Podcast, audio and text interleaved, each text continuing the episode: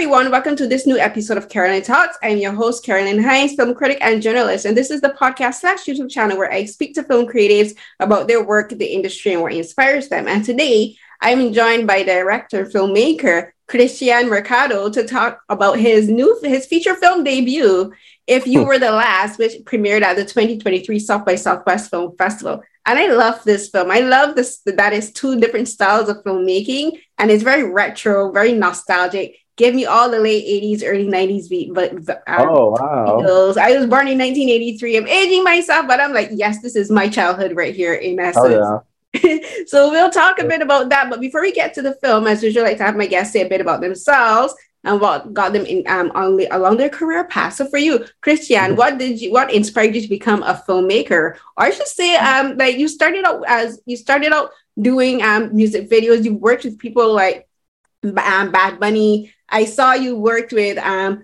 Aida um Ada Martinez uh, for her stand up. Is it uh, Martinez? Rodriguez. Rodriguez, yeah. I oh, sorry. Ada, I don't know why I say Martinez. Ada Rodriguez for her stand-up comedy Fighting Words, which I actually saw. And I actually interviewed her for AFCA. And I love her stand-up comedy because she talked a lot, a lot about her Dominican, um, her heritage in, from the Dominican yeah. Republic. So like it was great to see that you actually worked on her stand-up comedy because it was great staging and everything. So first, so like talk about your path and how you be, uh, how you came to be where you are today.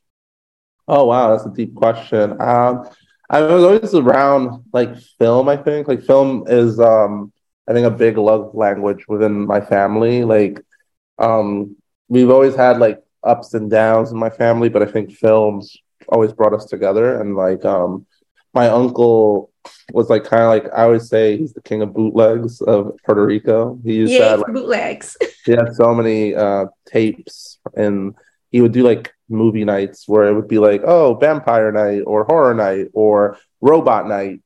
And I think growing up with that at an early age, kind of like I kind of always associated film with love and um and it became kind of like a love language. So I think it always like became something that I was always drawn to or it always became a part of my life. And when I'm up, I need a film. When I'm down, I need a film. Um, I look at like uh, theaters like they're my church, sort of, you know. So like, um, but then getting into it is like its own process, and I, I kind of I've always been like an artistic inclined person, so I would illustrate, draw, build things, film, do experiments, and over time that all accumulated to like filmmaking in some ways. So like, um, it's just a vibe, you know. Like it's just kind of like it. It's kind of like I was always drawn and moving towards it. Hmm, yeah, and first of all, shout out to bootleg DVDs, VHS, uh-huh. cassette tapes. That's how it is in the Caribbean. We get to see most really films is.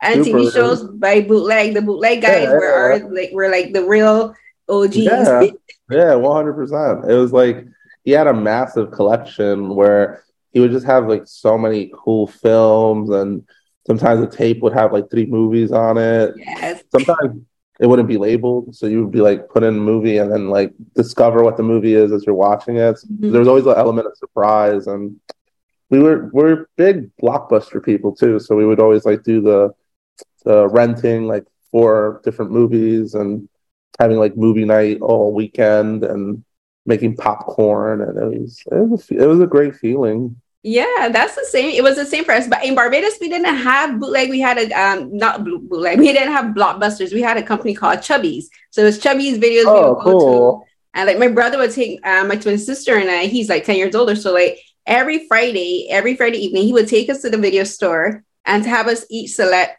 two tapes so cool. And he would pick his own tape, and for the whole weekend, that's what we would watch, right? And it, we would make it. It was like a family tradition. So we like me and we share that in common because that's how I fell in love with film.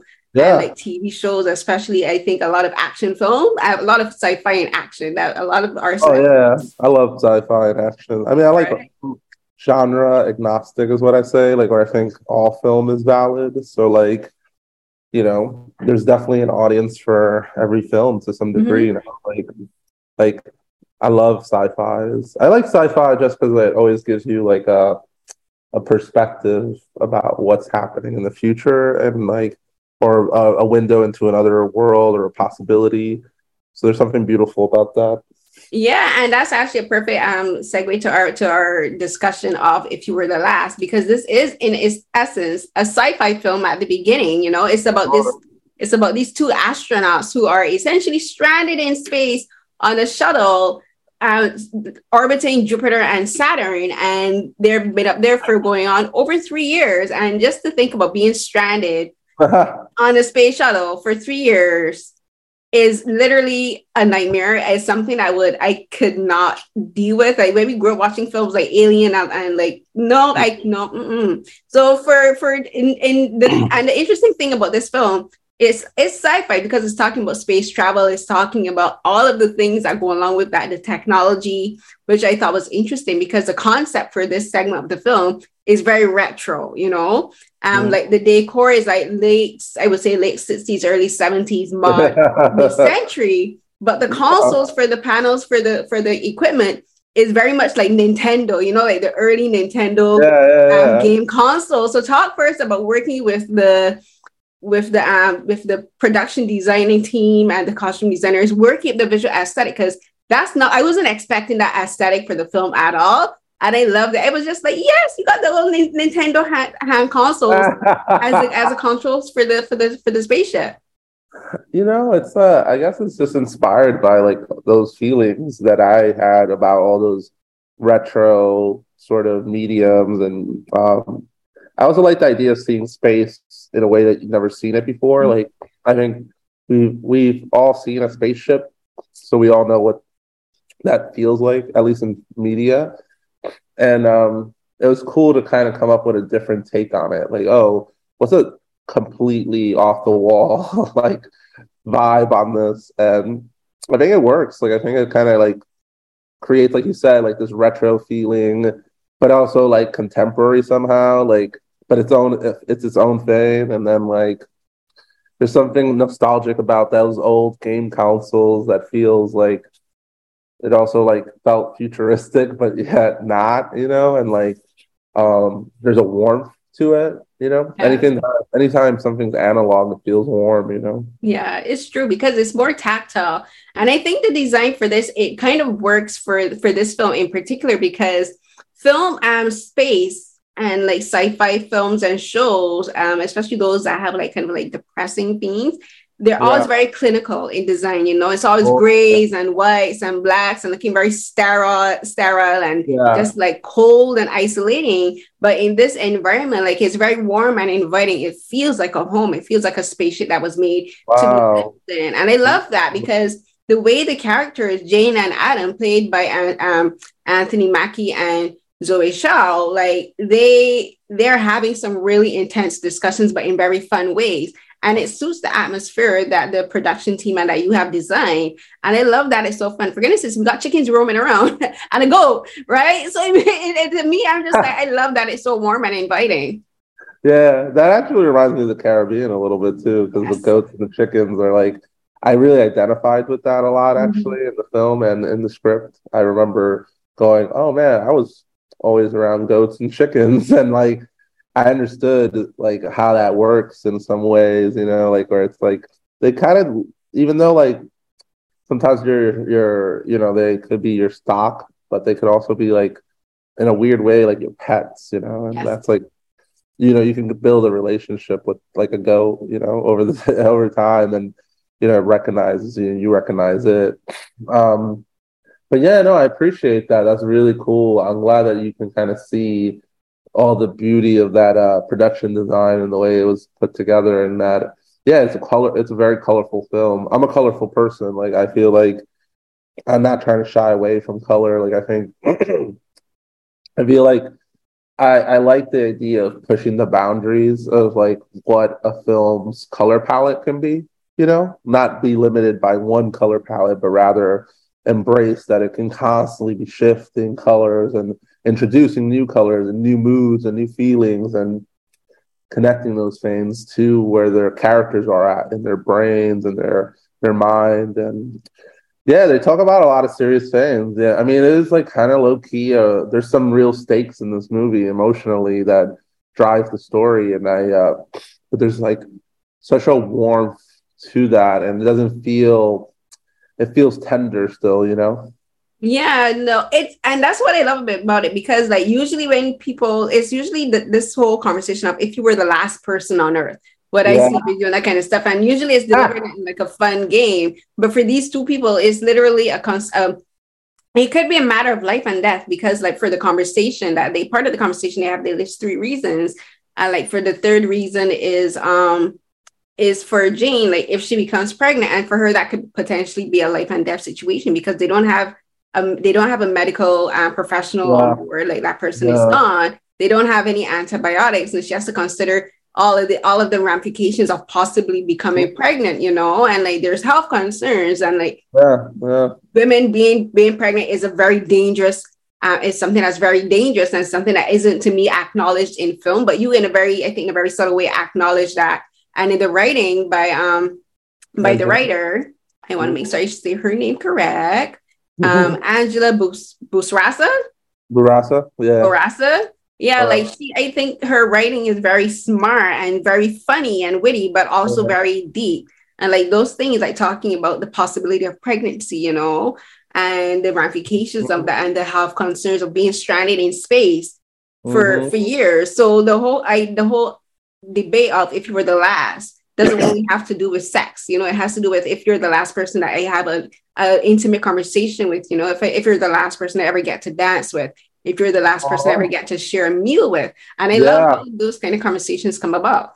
Oh wow, you yeah, you totally got this film. Like that's totally on the nose right there. Like it, it is about those things, those little moments that add up and make a relationship so special, or make anything special, or living a life. You know, like whether it be like sharing this meal it's like there is like the question about sex is there but like it's actually way deeper than just the sex yeah totally yeah and so when you're and in the filming process or even should say not even just the filming but in even the rehearsal process with um anthony yeah. and and zoe like what kind of conversations did the three of you have and with um with the writer about these characters and how maybe perhaps their perception of the characters changed during rehearsal and during filming from what they had during like perhaps during auditioning and then at the first be- at the beginning.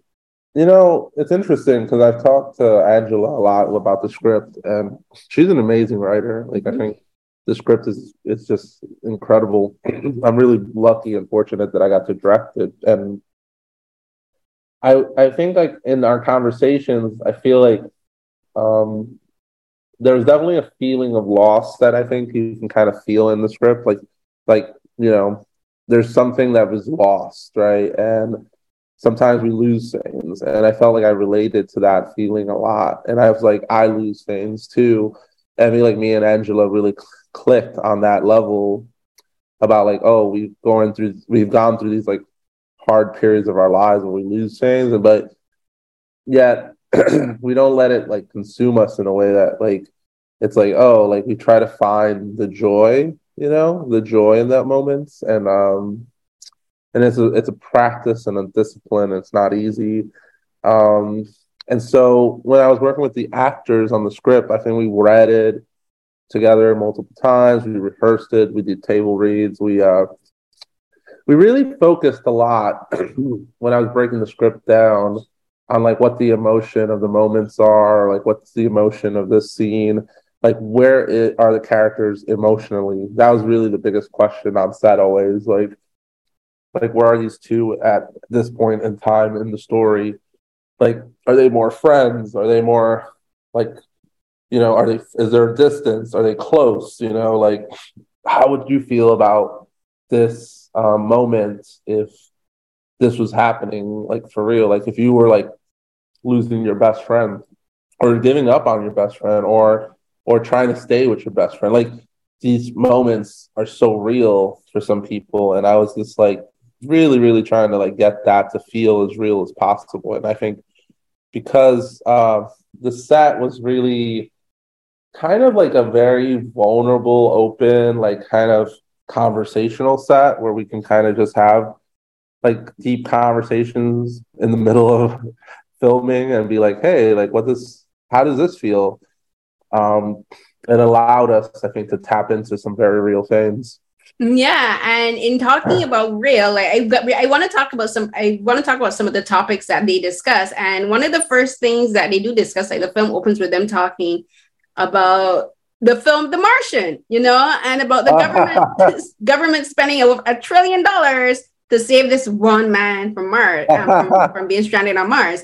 And at first, it's a very, it seems like a very com- comical conversation, and it's interesting because you're setting their world in ours. Like they, like it's like you're referencing yeah. real life things, like the film, like The Martian, the book, and playing music by people like Kenny Rogers, Dolly Parton, you know, yeah. like you know Richie. And so, like, I love that they pop culture, pop culture. Exactly. I love that they exist in our world and it's not kind of like a future or alternate reality yeah, kind of situation. It's very yeah. much in ours. So that there's that. But then I I love how I cause it's kind of like me. I'm the kind of person that's like sometimes I think of one thing and then I start like thinking about like 10 or 20 different things. And like it's a lot of them don't seem like to have correlation, but they do. So like this in this conversation about the Martian, they're talking about the government spending a trillion dollars to save this man. Mm-hmm. And then they start talking about, okay, well, they say, will the government spend money to do the same for us? Or are they sending anyone to look for mm-hmm. us? And then the, the conversation shifts about how um, that money could be used to save, like, if, if a trillion dollars is used to save one man, like, if you break that down individually, how much could that do to save however many people on earth, you know? Yeah. And, and, and um, Jane, she breaks it down like, she says, okay, like, if you take a $1,200 out of a, a, and a portion it out. $1,200 can mean the difference of life and death for a family man, for a family, you know, for a person who is on house, for a person who is sick. And I love that Angela put those kind of like mm-hmm. situations within the script, you know, because she's making it real world and it's not just about um entertainment, you know, like it's a funny yeah. conversation, but it really makes you think about the how like if for perchance we're in this situation, what would you prefer? Would you prefer the government spend a trillion dollars to save you? Or would you want it to go and save like 1,200, 1,500, 200,000 people? Yeah, yeah, totally. There's always a little sugar, uh, little medicine in the sugar is what I call it, right? You like, it's nice. I mean, I think her style of writing is just like really cool in that it just has a really cool tone, but it also like, it's so subtle, but so mm-hmm. well done and like, yeah, she's she just writes in a really special way. I would say, like, because I, I feel yeah, those conversations, the banter, the joy you feel, the the characters feel so alive.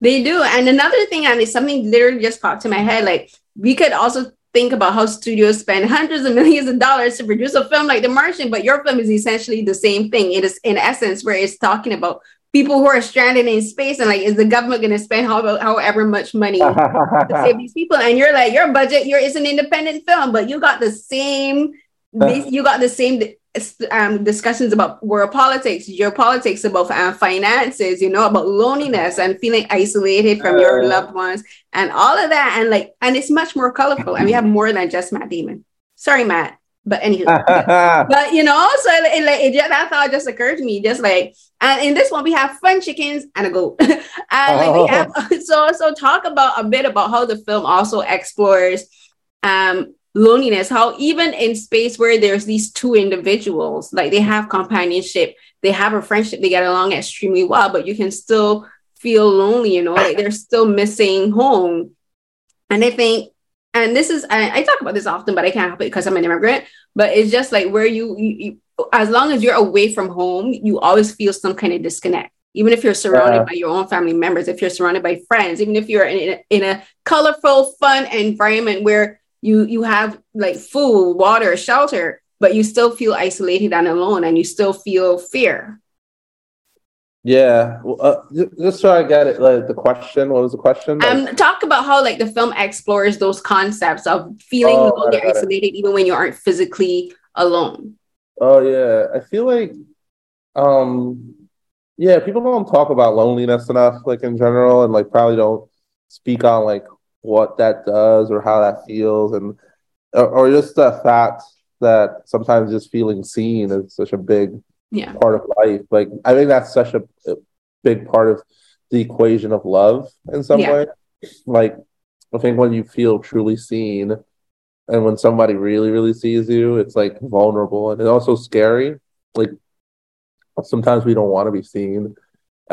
you know, like you you're almost like too it almost feels like being naked, you know, you're like, oh, I'm I'm being showing you too much or you're seeing too much of me and you want to hide a little bit of that, you know? But but I feel like that's part of the magic of love, I guess, like finding that moment and you know, the the world can be a lonely place, yeah, and isolation can do a lot to you, you know. And in those moments, I think once you find that like the joy or that moment that you hold on to somebody and you know, and sometimes if it clicks right, it feels like you don't have to be alone in the world, you know, and like that's a magical feeling, I think, you know, like I believe in that feeling a lot. I believe that uh that we are like a community that people people want to like connect with others, you know, that we crave connection and that like it's an important part of human existence to connect with other people, you know, and um I think there's beauty in that. Yeah, there is. There's a, there's beauty in, uh, in being understood. Mm-hmm. And I mm-hmm. think that's something that Jane and Adam exemplify. Like they've had time to get to know each other, you know, like they have nothing but time to get to know each other. They play games and they play these games. You, we learn, we, the audience, also learn who they are. We learn that um, Adam likes old school music. He likes oldie goldies. He likes old country music, you know. But yeah, still somehow he doesn't like Dolly Parton. Make it make sense. But you know, he uh-huh. likes the old classic films like Casablanca, you know, and and for and for Jane, she likes like Kenny Rock. She likes like um Lionel Richie. She loves Dolly Parton, and she loves action films like Alien. And but I think beyond that, we get to see how the intimacy that they grow. And it's not like romantic int- intimacy or sexual intimacy but it's just uh, an intimate friendship. Like they're like they became soulmates you know? Like they have these dancing sessions which i think are like beautifully choreographed and filmed and shot and acted where like we get to see who they really are. You know, this is whatever differences they have. It's kind of like how you know there are couples who say never go to bed angry. For them, it's like no matter what disagreements we have, we at the end of the day we have to dance. At least we act we have yeah. to do thing before we go to bed. So uh-huh. I want you uh-huh. to talk about those scenes because I love the dancing scenes because each one is like a different genre. You know. Yeah, I love dancing. I dance a lot myself. Like I love to dance. Like I feel like you communicate a lot through dancing. Like. Mm-hmm like the body moving and like it's like an unspoken like there's a language happening yeah. when you dance and uh and it brings a lot of joy too you know and i think in this film i think that dancing is kind of an extension of their relationship a lot of times like you just like when you see their dances without saying too much it's like you know where they're at in their relationship you know mm-hmm. like oh this is where we're going this is what we're at emotionally. so I think like the dancing is not just dancing, but it's actually like narratively driven, you know, like it's like not just dancing for the sake of dancing. It's like this is dancing that moves the story forward, you know, and it's like kind of beautiful actually. Like it's cool to have sequences like that in a film that are fun and cool and interesting but also like push the story forward you know mm-hmm. yeah i kind of see the con- like to me dancing is a conversation because i love dancing you know and like dancing you you can i think you can learn a lot about people through their dancing and like you learn a lot about people through their yeah. music same thing as learning people about people through their music choices and their movie choices you know yeah, and the film yeah. kind of has all of these different modes of communication which i think is lovely you know like um and it kind of flips gender norms as well in like the sense that adam is like he has the green thumb you know he loves animals he loves the plants and he talks to them like i talk to my plants I my my plants in my house have names and I talk to them. and, he, and he does that, you know, he talks to these things and he cares for them. And for and for Jane, she's the technical one, you know, she's the one that flies that she's the she's the pilot for the ship, you know, mm-hmm. she's more um a bit more analytical in her thoughts, where he's more emotionally driven. And I think there is an interesting thing where for them, like the, the conversation, whenever they talk about going home or being found or being saved, like he's adamant that they're not going to be saved. You know, he's adamant that they're not going back home and that that being stranded in space is it where she's just like always trying to go home, always trying to communicate to go home. Uh, there's something interesting about like they definitely have kind of an opposites attract sort of thing going on a bit, but like I like that they challenge the what you typically would see in a rom com. I think as like the mm-hmm. relationship dynamics, like the relationship dynamics between the two is very very different and very um dynamic. I think in a different way, like in a way that I haven't seen before. You know. Yeah, yeah, and and because chemistry plays such a big part in how these um, characters interact, and again, it's not just sexual chemistry, but they have to start they start as friends you know like they yeah. have like a true friendship and they're they're true best friends and mm-hmm. like they know they have no one else to rely on so because of this chemistry and because of this development that these two characters have what was the casting process like and then what was it about anthony mm. and zoe that you saw that made you that made that made oh, it yeah. these are this is jane and adam they're both great actors they're both like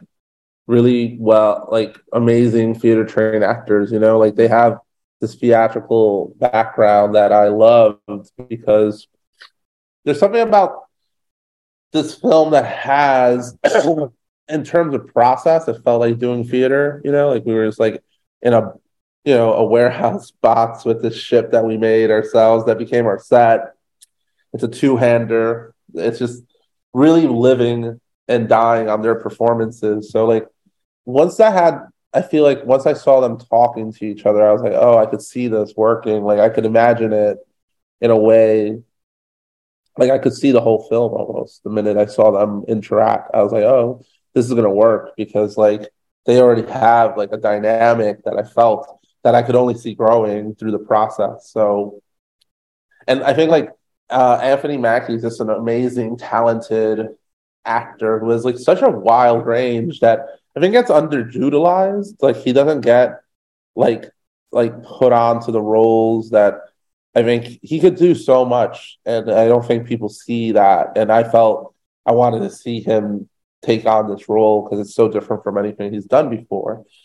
But I also, with Zoe, I also feel like she has like a very powerful, like quality to her acting and performance wise that I was just like blown away by that I wanted to see sparkle on camera. And I felt like once you put them together, it's like undeniable that there's like uh something that's so joyous to see about them interacting. Yeah, no, I agree. And with regards to Anthony, yeah, this is the first time I've seen him in a role like this in a very, very long time. And it like we and like because like he's been stuck doing Marvel for how many years now? And this is the first time in a really long time I, we got to see him be endearing and be funny and be smart and even get to sing, you know. And he and he's awkward and shy. Like his this character is very layered and nuanced. Both of them are very layered and nuanced because we get to see them be afraid. And you know, like I think for I think for um for uh, Adam in particular, like his adamance that they're not going to be saved and go back to home has, I think a lot of it has to do with being afraid. You know, he's mm. afraid to hope. You know, he's afraid to to have to give yeah. into hope and then be disappointed. So he's just like he's like, I'm gonna be in denial. I'm just gonna be like, I've accepted the fact that we're gonna be floating through space till we die. Because if we if I if I begin to hope, Aww. if I lose it, I might he he might he might even he might have a breakdown. I'm like, they've been holding strong for three years, and he's like, I can't do it. Whereas for um for um for Jane, Zoe so she's she's so funny and she's so smart and she's so um personable, you know, like she's like mm-hmm. she you go you would have the thought, you know, if I had to be stranded in space, I want to be stranded with someone like that. That's me. I'm like, you know, like have someone who's willing to play games and dance and and and also be, be honest. Because I love that this film does not go into the tropes, tropes where they hide things from each other. If something happens, they immediately tell someone, you know, because there's a trope, especially in sci-fi, something happens like you know, they don't they don't hide they don't tell people important things. Like someone gets a cut,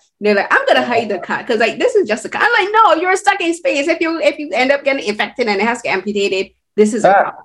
But we don't yeah, fall into that trope.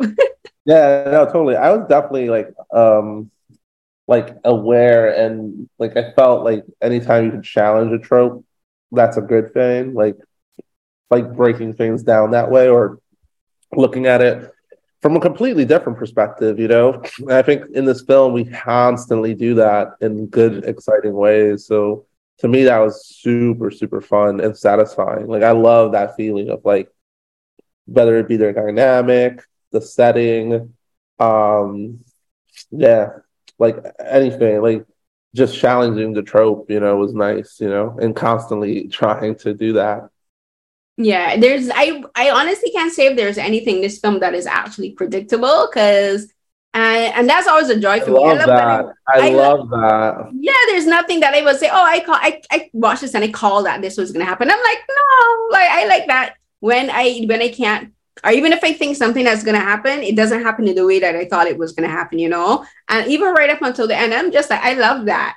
And um, we're going to wrap up now, but I want to know, like, what was one of your favorite aspects of filming, of filming if you were the last, you know, like, what was your favorite, like, thing about either working with the cast or the crew, or, like, maybe your, perhaps your favorite scene? Oh, I mean, wow. Being on set is just a joy and a pleasure and a privilege. And, like, there's so many things that, so many days that I was fucking oh, sorry so many days that i was just so like full of joy and like having like amazing time with people that i think will always be part of my life on some level or i hope so. And i also like just feel like yeah there's a magic that happens in film. Mm-hmm. there's a magic that uh i love community. Like i say that a lot but it's true. Like and filmmaking ultimately is community and i think the filmmaking process is a community driven process, you know, and so I think my favorite thing about it was just like uh, being able to share these moments uh, with that community and also um, I think just having that feeling of being part of something special that I felt a lot of the crew members felt at some points, you know, like sometimes you go into like I think as a crew member, you probably jump on a job not quite sure what you're signing up for to some degree. Like you might read the script, but you don't know what's going to happen once you get on set. Um, but I felt like in a real, genuine way, people would elevate the work because they would see how important it was at the time. You know, like something like, oh, something's clicking. Like this is a special moment that, like, I don't know, like you know, I feel like certain crew members, it almost felt like, oh, I don't know if this type of project will come again this the same way and there's such a joy and a magic here and they were so excited about the film themselves then i like that feeling like the ability to like ignite a passion in somebody you know and i think like i hope i hope that that uh it makes people who watch the film also feel that passion where they like watching and they they feel invigorated or they feel joy or they feel what they want to share with a loved one, you know? So that's my my deepest hope for the film. Yeah, I hope so too. I had fun with it, and it's definitely rewatchable because I think another thing about the film is like there's so much to look up to look at, right? And there's there's um like there's a transition in the film that I thought was beautifully um executed where they try where they um you know it goes from the I think almost like this it's almost like they're in a dream, you know, kind of yeah. like is, is this a fantasy? And like now they're and now they're approaching reality and like the the fantasy and the story and it starts to slip away and now they have to face reality. So I love that. It's not a spoiler, but I love that particular transition. And again, I thought it was another unique aspect of the film too, because that's also something that's um, very unexpected and unpredictable. And mm-hmm. so I, I, I hope that you have a, a, a, career that is like that, you know, is colorful and unpredictable, and you get to continue to do whatever you do. Because this honestly, uh, I think this is this film is a joy, honestly. oh, thank you. Yeah, I hope that I think that's yeah, that's colorful and unpredictable. From the colorful and unpredictable mind of Kristian Mercado, you know, like comes that'll be the vibe. That yes, for sure. I can't wait to see what you do next. Thank you so much for taking the time for speaking with me. Kristian. Oh, thank you so much. Thank you so much for like enjoying the movie and like uh yeah, being here as well and talking about it. I love this. So thank you so much. Thank you. Yay. I wish I was in Austin, but alas, I'm here in cold Toronto. Ah, uh, no worries. We appreciate it. I mean, it's the weather here is like all over the place. It's like cold yesterday, hot today. So I know. I see my friends there walking around in shorts. I'm like, you lucky. I'm like, you guys are so lucky. I'm wearing boots and jackets, and they're all walking around in shorts day. Like a good day for shorts. Have you got them? Do it. All right. Well, Thank you, Kristian. Really great talking. Thank you. Bye. Bye. Have a good day.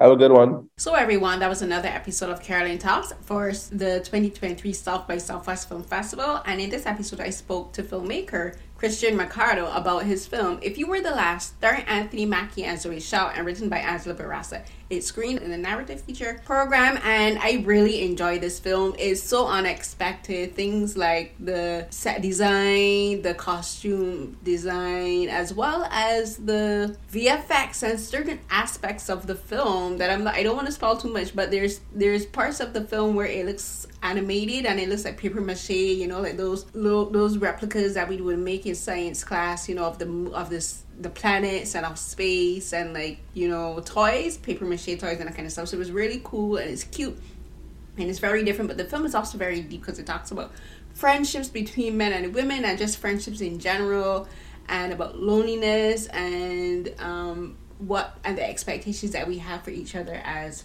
partners, as friends, as love interests, as well as crewmates, and also about learning to accept life and to learn how to let it out to let go and accepting the inevitability of life you know like the circle of life.